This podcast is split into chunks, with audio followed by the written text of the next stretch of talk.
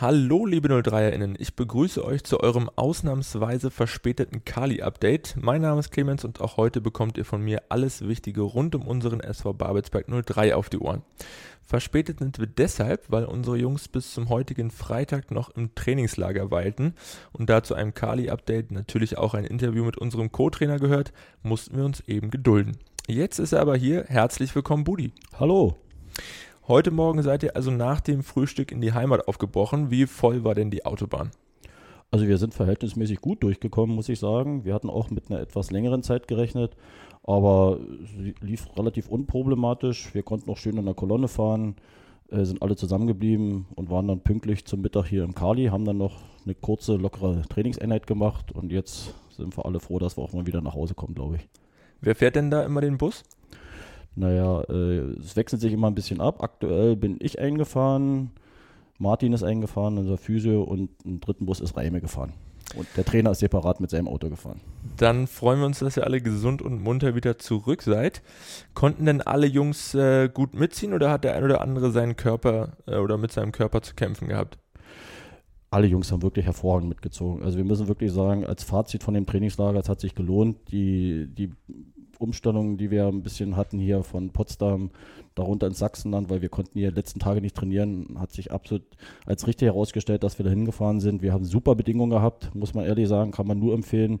Die Mitarbeiter haben sich total Mühe gegeben, sehr nett gewesen. Und ja, und unsere Spieler, ja, es war natürlich anstrengend. Wir sind ja da nicht zum Urlaub hingefahren, sondern zum Trainieren. Also von daher gab es schon das ein oder andere äh, Wehwehchen, am Rande aber auch nur. Aber ansonsten haben wirklich die Jungs komplett super toll mitgezogen und äh, wir sind hochzufrieden. Fünf Tage wart ihr jetzt in Weißig äh, miteinander unterwegs. Wo lagen denn die Schwerpunkte? Na, die Schwerpunkte lagen in erster Linie auch ein bisschen darin, dass wir natürlich als Mannschaft uns zusammenfinden wollten. Das macht sich natürlich in unserem Trainingslager immer richtig gut, weil man sieht sich eben nicht nur 90 Minuten auf dem Platz im Training, sondern auch außerhalb zum Essen. Man kann miteinander reden, man lernt den einen oder anderen Spieler viel besser kennen. Nicht nur die neuen Spieler, selbst von denen, die schon ein bisschen länger da sind. Also äh, aus diesem Gesichtspunkt ist das natürlich eine ganz wichtige Sache gewesen. Ansonsten haben wir eigentlich relativ normal trainiert, haben jetzt so richtige Schwerpunkte nicht gelegt, sondern haben unseren Training so durchgezogen, wie wir es eigentlich wollten. Immer ein bisschen Gas gegeben im Training, hatten ja auch noch ein Freundschaftsspiel gehabt.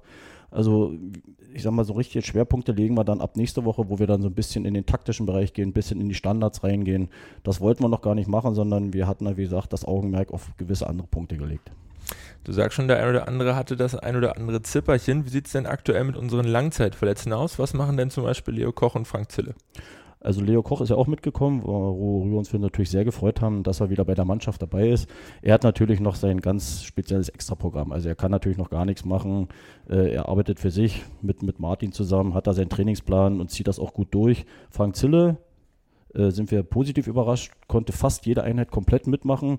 Man merkt natürlich, dass er eine Weile gefehlt hat. Also er schnauft schon ganz schön oft zum Ende des Trainings hin, aber er hat super durchgezogen, mitgemacht und er ist auf einem ganz guten Weg. Jetzt muss er natürlich gesund bleiben, muss diese Belastung erstmal wieder verarbeiten, aber auf jeden Fall ist er wieder im Mannschaftstraining drin, was natürlich der Mannschaft richtig gut tut. Dann freuen wir uns da quasi über einen weiteren Neuzugang. Bislang konnte er leider ja noch kein Spiel für uns bestreiten. Apropos Spiel, es wurde auch wieder getestet und zwar gegen den Sachsenligist SC Freital. Am Ende wieder ein 2 zu 2 Unentschieden. Erzähl uns doch mal was vom Spiel. Ja, wenn man jetzt letzten Endes nur das Ergebnis nimmt, sind wir natürlich nicht zufrieden, weil wieder nur unentschieden, wieder nicht gewonnen, wieder gegen den unterklassigen Gegner. Äh, man darf aber natürlich auch nicht vergessen, die sind aus dem vollen Spielbetrieb gekommen. Die haben noch eine Woche vorher ein Qualifikationsspiel gehabt zum Aufstieg.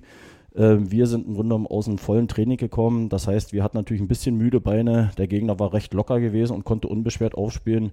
Wir haben auch 2-0 geführt, haben uns dann aber hinten raus durch ein paar Leichtsinnsfehler wieder selber um den Erfolg gebracht.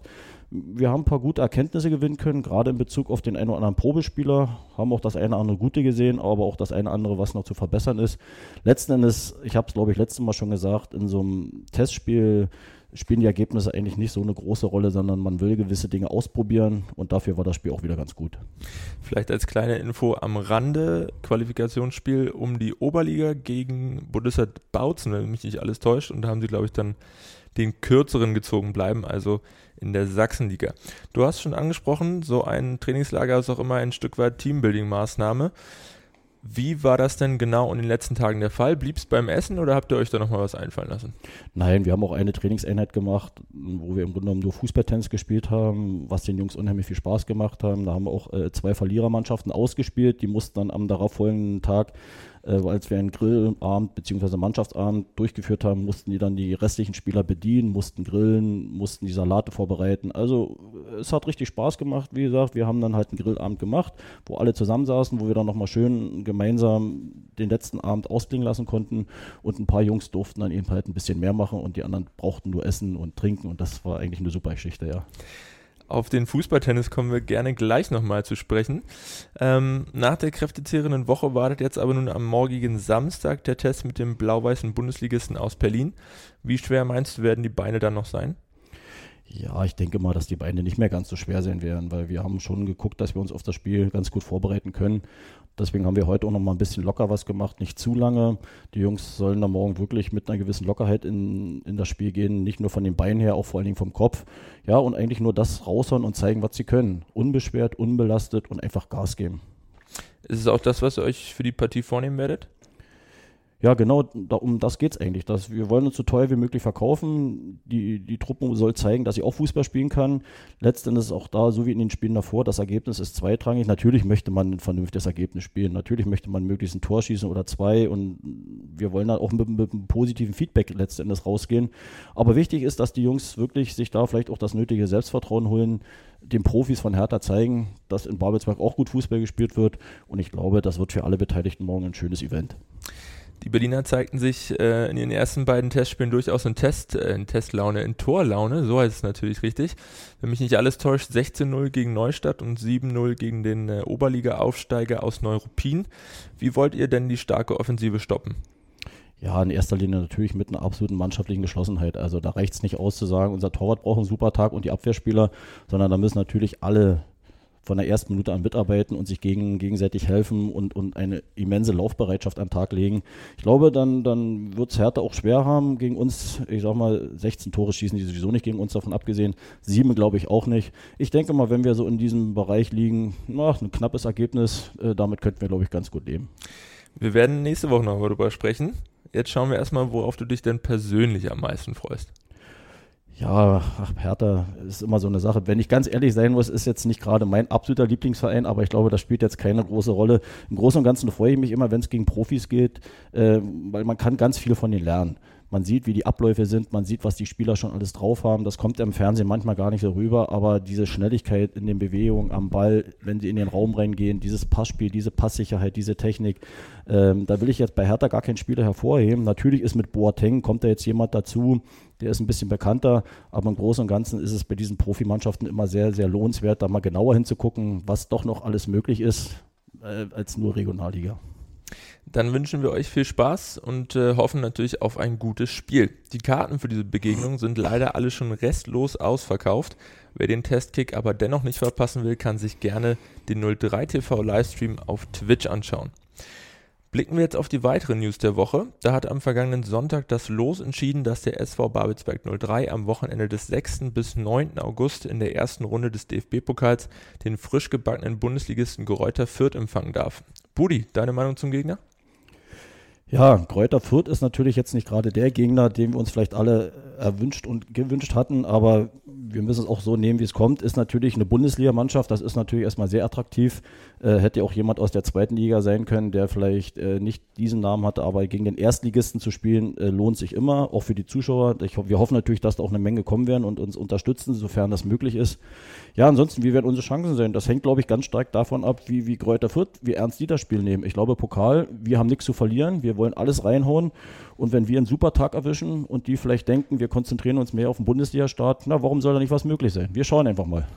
Genau so soll es kommen. Definitiv mit von der Partie, solange er denn verletzungsfrei bleibt, wird dann auch Jake Wilton sein. Der 22-Jährige hat seinen auslaufenden Vertrag um eine weitere Spielzeit bis zum 30.06.2022 verlängert und geht damit in seine dritte Saison am Babelsberger Park. Wir freuen uns, dass du bei uns bleibst, Jake, und fiebern gemeinsam mit dir den kommenden Aufgaben entgegen. Woody, auch hierzu ist noch einmal deine Meinung gefragt. Wie wichtig ist denn Jake für die Truppe?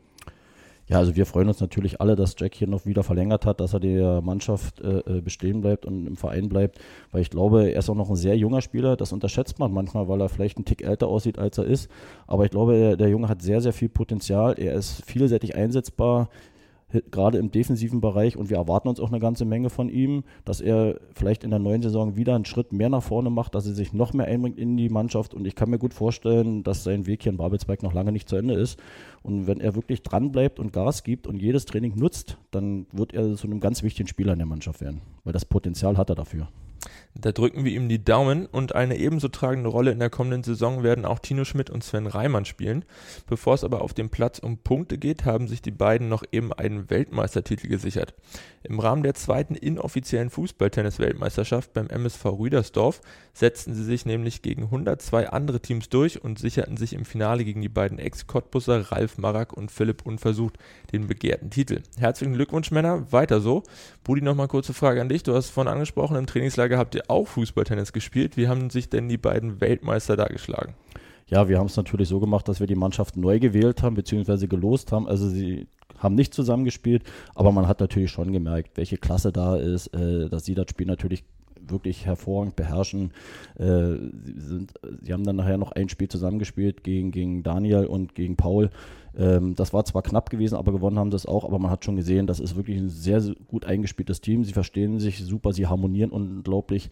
Aber als wir untereinander gespielt haben, haben wir sie extra auseinandergerissen, damit da irgendwo eine gewisse Chancengleichheit ist. Äh, letzten Endes hat Tino aber alle Spiele gewonnen und naja, der eine Weltmeister ist Erster geworden, der andere ist nur Dritter oder Vierter geworden. Trotzdem Glückwunsch, weltmeisterlich, da ist auf alle Fälle viel Qualität vorhanden. Die zuletzt fußballfreie Zeit hat auch das Fanprojekt Babelsberg mehr als sinnvoll genutzt. Mit einer Gruppe 15 junger Menschen ging es nämlich zuletzt auf eine Gedenkstättenfahrt in das Konzentrationslager Auschwitz nach Polen. Einen Bericht über das Erlebte im Rahmen der intensiven und prägenden Reise haben die Teilnehmenden auf unserer Homepage zusammengetragen. Dort findet ihr natürlich auch wie gewohnt alle weiteren News der Woche.